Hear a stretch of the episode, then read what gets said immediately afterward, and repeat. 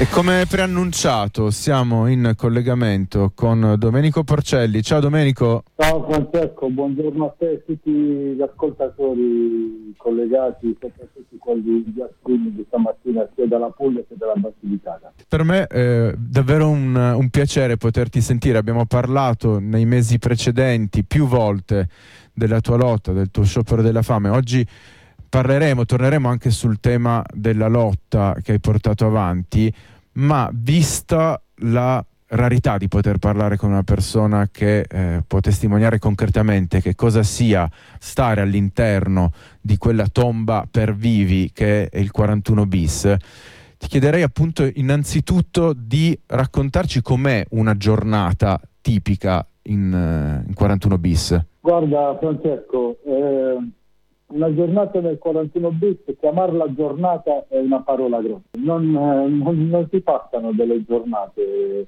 eh, si, passa, si, cerca di far passare il tempo, perché non, in un 41 bis non c'è nulla, non, non ci sono corsi, non ci sono scuole, non si possono frequentare lavori, palestra, assolutamente niente di niente. Tu sei eh, sotterrato, rinchiuso eh, in quattro muri con un televisore e basta, non puoi fare nient'altro. A malapena hai eh, due ore di, d'aria dove lì cerchi di sfruttarle per come puoi meglio e basta, tutto lì. hai, hai, sei in un tugurio, in un tugurio dell'inferno, né più né meno ci hai descritto in modo molto efficace come sia una non giornata. Eh, a un certo punto tu hai scelto però di, di lottare, di lottare con un, uno sciopero della fame davvero lungo per far emergere la tua storia e probabilmente anche un, un, immagino, ecco, un modo per riprendere in mano un'esistenza che altrimenti perde di senso in quel contesto. Ecco, che, che effetto ha avuto lo sciopero della fame nella tua vita e anche nel rapporto con il carcere e con i carcerieri? Beh, innanzitutto con i carcerieri eh, mi davano del pazzo, perché comunque dei casi eh, eh, si, si, entra in un, in un, circolo vizioso dove magari eh, comincia a perdere le speranze, comincia a perdere eh, qualsiasi cosa. Quindi eh, qualsiasi cosa, qualsiasi iniziativa che fai eh, non va bene perché tanto non ti ascolta nessuno, perché quando sei lì dentro sei una persona invisibile, sei una persona inesistente, quindi eh, che, che uno fa lo sciopero della fame, chi vuoi che ti sente? Chi vuoi che ti ascolta? Quindi eh, tutti quanti mi dicevano che erano inutile, però purtroppo ehm, eh, devi, devi, credere in qualcosa e quindi io ho creduto in questa cosa, in questa lotta e l'ho cercata di portare avanti nel miglior modo possibile. Eh, senza, senza eh, che venisse strumentalizzata, però con eh, dei giusti valori. Sì, tra l'altro, appunto, come dicevi tu, il fatto che la stessa struttura del carcere e i carcerieri ti eh, ti dicano che non ha senso, ti, ti suggeriscano che non ha senso e che senza delle coincidenze, come qualcuno, qualche realtà che ti supporti, che amplifichi la tua voce all'esterno, come è successo con eh, il nostro compagno anarchico Alfredo Cospito, come è successo anche per te, nel che la tua storia è riuscita comunque a emergere rispetto ad altre. Mi viene in mente che sono morte quattro persone almeno in sciopero della fame tra eh, il 2023 e il 2024 nelle carceri italiane, qualcosa che forse varrebbe la pena di ricordare eh, allo Stato. Ecco, ma eh, i secondini, i carcerieri in 41 bis sono dei secondini particolari. Eh, che cosa, con, cosa, caratterizza appunto il, il, loro comportamento, il comportamento del, del, GOM, della polizia penitenziaria all'interno del 41 bis rispetto ai circuiti comuni? Guarda, eh, questo come l'hai chiamato tu GOM è eh, proprio un gruppo, gruppo operativo mobile che è stato eh, creato proprio per ehm, il 41 bis. Eh, vengono veramente addestrati a distruggere psicologicamente e fisicamente i detenuti. Eh, vengono addestrati a come ehm, ehm, insultare, come stuzzicare eh, i detenuti per far sì che oltre alla loro condanna possano prendere altri processi per eh, minacce, per lesioni, qualsiasi cosa. Insomma, loro devono cercare il modo di farti impazzire lì. E, e questo è il problema del, di, la differenza fra eh, i secondini del comune dell'alta sicurezza con quelli del, del 41 bis quindi non hai vita lì dentro, lei sei solo uno che deve eh, essere portato ad impazzire. Quindi sostanzialmente non hai contatti con altri esseri umani, gli unici esseri umani con cui eh, sei costretto a relazionarti sono questi secondini addestrati per essere il più ostili possibile e quindi una delle conseguenze, appunto, ma tra l'altro una delle conseguenze studiate scientificamente proprio dal, dal 41 bis è la privazione delle relazioni, eh, la possibilità di parlare, eh, con, di parlare normalmente con altri esseri umani. Questa, eh, tu sei stato appunto cinque anni all'interno di un contesto di questo tipo, rendiamocene conto. Se riesci, se riuscissi a ricordarti, ecco, più o meno come è, ehm, come è, stato il processo di trasformazione di questa tortura che è il 41 bis sulla tua eh, individualità. Eh, dopo quanto tempo ti sembra che inizi a farsi sentire, inizino a farsi sentire veramente gli effetti della privazione delle relazioni come effetti sulla mente e sulla, sulla personalità? Guarda Francesco, ehm, quello che ti eh, che può sembrare eh, sbalorditivo è il fatto che quando entri lì dentro per, primi, per le prime settimane eh, non riesci a renderti ancora conto di dove ti trovi. Eh, però dopo un po' di settimane che cominci a renderti conto, ti rendi conto che comunque dei casi eh, non, non, hai vita e eh, alla fine cerchi di capire il perché ti trovi là con quale, ah, soprattutto con le motivazioni, perché eh, oggi andare a finire nel 41 bis, guarda, eh, può sembrare una cosa eh, incredibile, ma ehm, ci possiamo andare a finire tutti quanti oggi al 41 bis. Non è vero quello che dicono eh, che ci vanno a finire le persone peggiori, anzi io ti dico che oggi il 41 bis ci vanno a finire proprio le persone che non sono le peggiori in quanto sono le più deboli e che possono essere manipolate manipolate per creare, perché ormai oggi il 41 bis, e credo che ce l'hanno fatto capire in tutte le salse, non è altro che una fabbrica di eh, falsi collaboratori di giustizia. Perché oggi se non fai il, il falso collaboratore di giustizia, tu non esci dal 41 bis. Questo è. Quindi eh, non, non, prendiamoci in giro, anzi non facciamoci eh, continuare a prenderci in giro.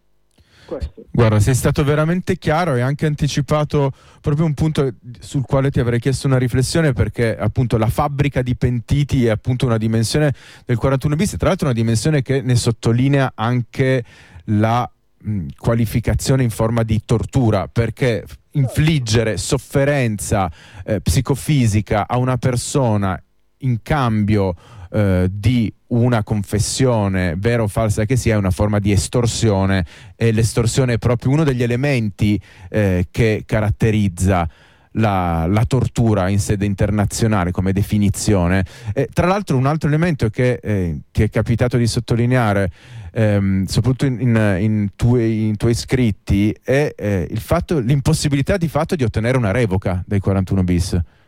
Sì, sì, ma guarda Francesco, io, eh, io, rimanevo sbalordito e ne parlavo con eh, mio, i miei avvocati, l'avvocato Pintus che comunque è, è, è una storica dei, che, sulle discussioni del 41 bis e altrettanto con l'avvocato Lauria. Cioè, praticamente eh, noi cercavamo di far capire su tutte eh, le motivazioni di cui mi avevano portato al 41 bis, che erano tutte menzogne e a prescindere da quello che dicevo io, che comunque ero uh, l'imputato eh, e comunque per il codice penale, il codice di procedura penale, l'imputato non ha l'obbligo di dire la verità e quindi potevo essere anche non credibile.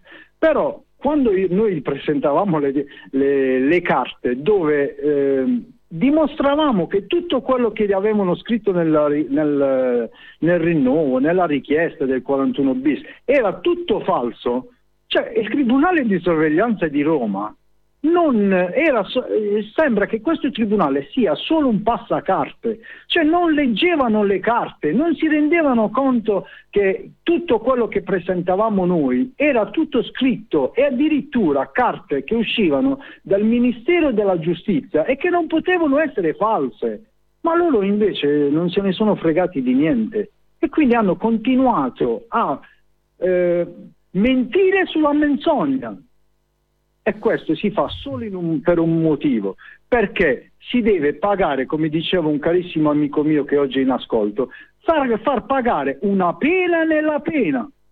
E questo credo che non sia veramente eh, di, per un paese democratico.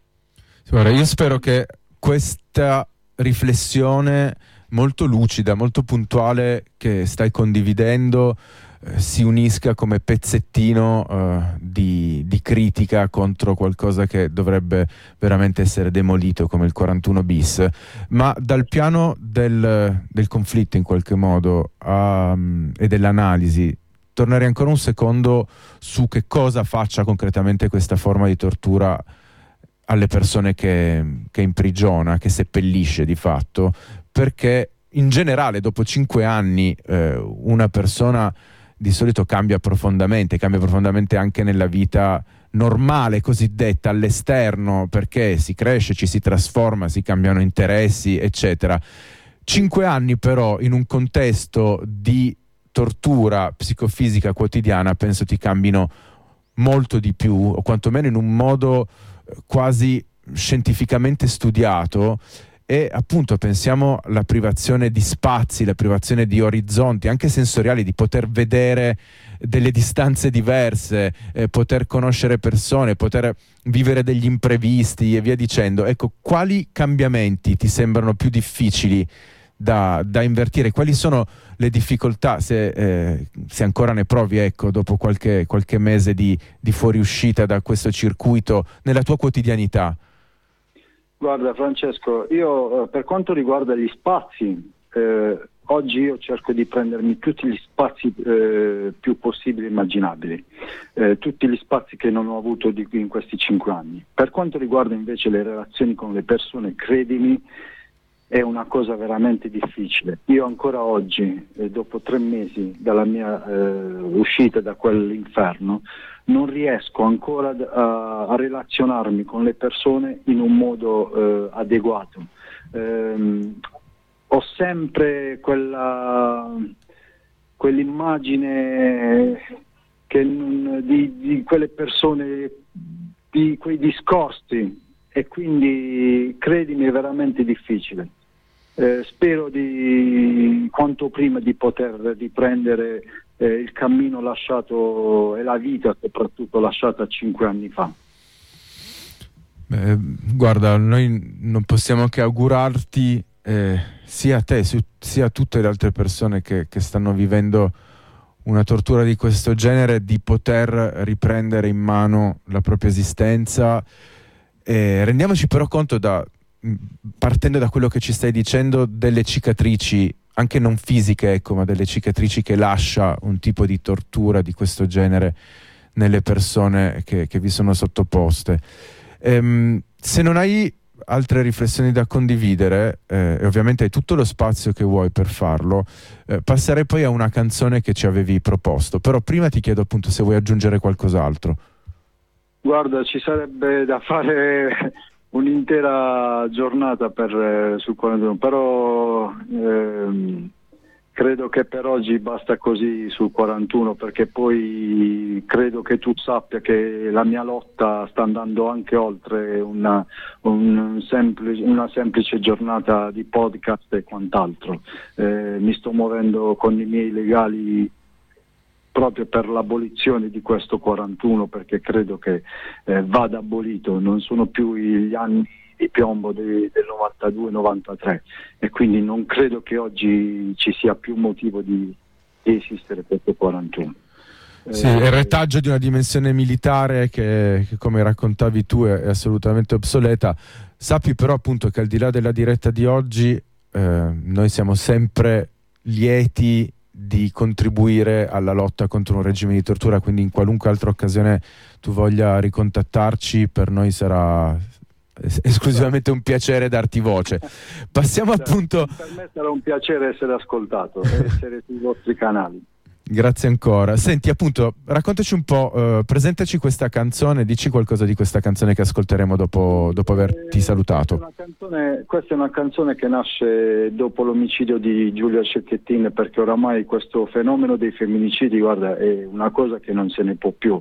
Eh, io penso, io, essendo padre di una figlia, eh, io penso... Um, un genitore quando la figlia esce di casa e, e con la sola paura di non poterla più riabbracciare. E allora veramente qua ci dobbiamo fermare un attimo e ehm, cominciare a, a, capire e a far capire che qui ci sono eh, gli uomini e gli maschi. E soprattutto dobbiamo veramente distinguerci da queste qua. E quindi questa canzone nasce insieme a, a un ragazzo veramente eccezionale, Raguel, che si, eh, la, la, canzone si chiama Pare, eh, Sembra una minaccia, però eh, si, si, intitola Pare una minaccia.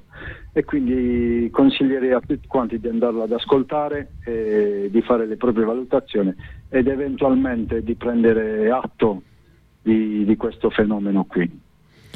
Allora Domenico, io ti ringrazio ancora e ci salutiamo sulla, sulle note di questa canzone. A presto, un abbraccio. Grazie, grazie a tutti, buona giornata.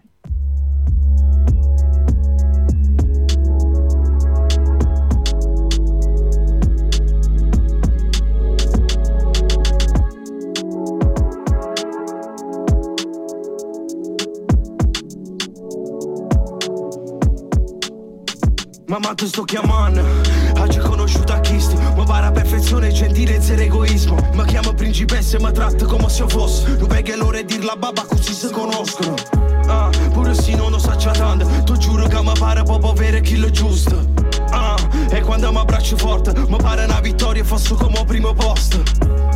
Poi mai passato un poco Coglione tutto a posto, un amore di fuoco. Pure se voto quando sto che compagni. Ma arrivano messaggi e parano un poco geloso L'amore è forte come quando mi tiene la mano. Che non mi lascia mai quando stiamo in mezzo alla strada. Fammi incontrato il mio ex al solito bar. E non so perché mai sa buffate mazzate. Saggio che odiavo indosso una maschera che resta fissa fino a quando non si arriva in mano. A dipendenza vera nemico da battere. A colpa non è tua ma chi lo strunza che non te ne palle Pareva bravo che l'occhio Ma nascondeva cattiverio, sorrisi e un mostro Mo che non tenga voce non posso manco scappare Ehi, hey, raggiungerò mamma Torniamo a casa e chianissi che non cosa Mi guarderisce tu sei amico, le stavo guardando. Volesse scivare alla porta, ma pigli povraccio O stringi forte, po' più forte, pare una minaccia. O giorno roba, non mi chiama e tengo ancora i segni. Papà d'umana non risponde, ma vede represso Posso presente chi lo mostro come mazzo dei fiori. Sotto casa ricendo scusa, ma grande amore. Pare sincero, quindi scende ci rongono un vaso E settimana a pièce come se fosse normale. Mamma chiamava, mi scriveva, rostai con chi stai? A roba due tre mesi ci parlai e lo lasciai Ma non accetto, ma chiami in continuazione. E mi ritrovo pure da sola porta da scuola. Quindi ci do una chance, ma può parlare. E se non può parlare, mamma sto arrivando Sai che io diavolo indosso una maschera che resta fissa fino a quando non si arriva in mano. A dipendenza vera nemico da battere. A colpa non è tua ma chi lo strunza che non te ne palle Pareva bravo ma reta che l'occhio A nascondeva cattiverio, sorriso e un mostro Mo che non tenga voce non posso manco scappare. Ehi, hey, raggiungerò mamma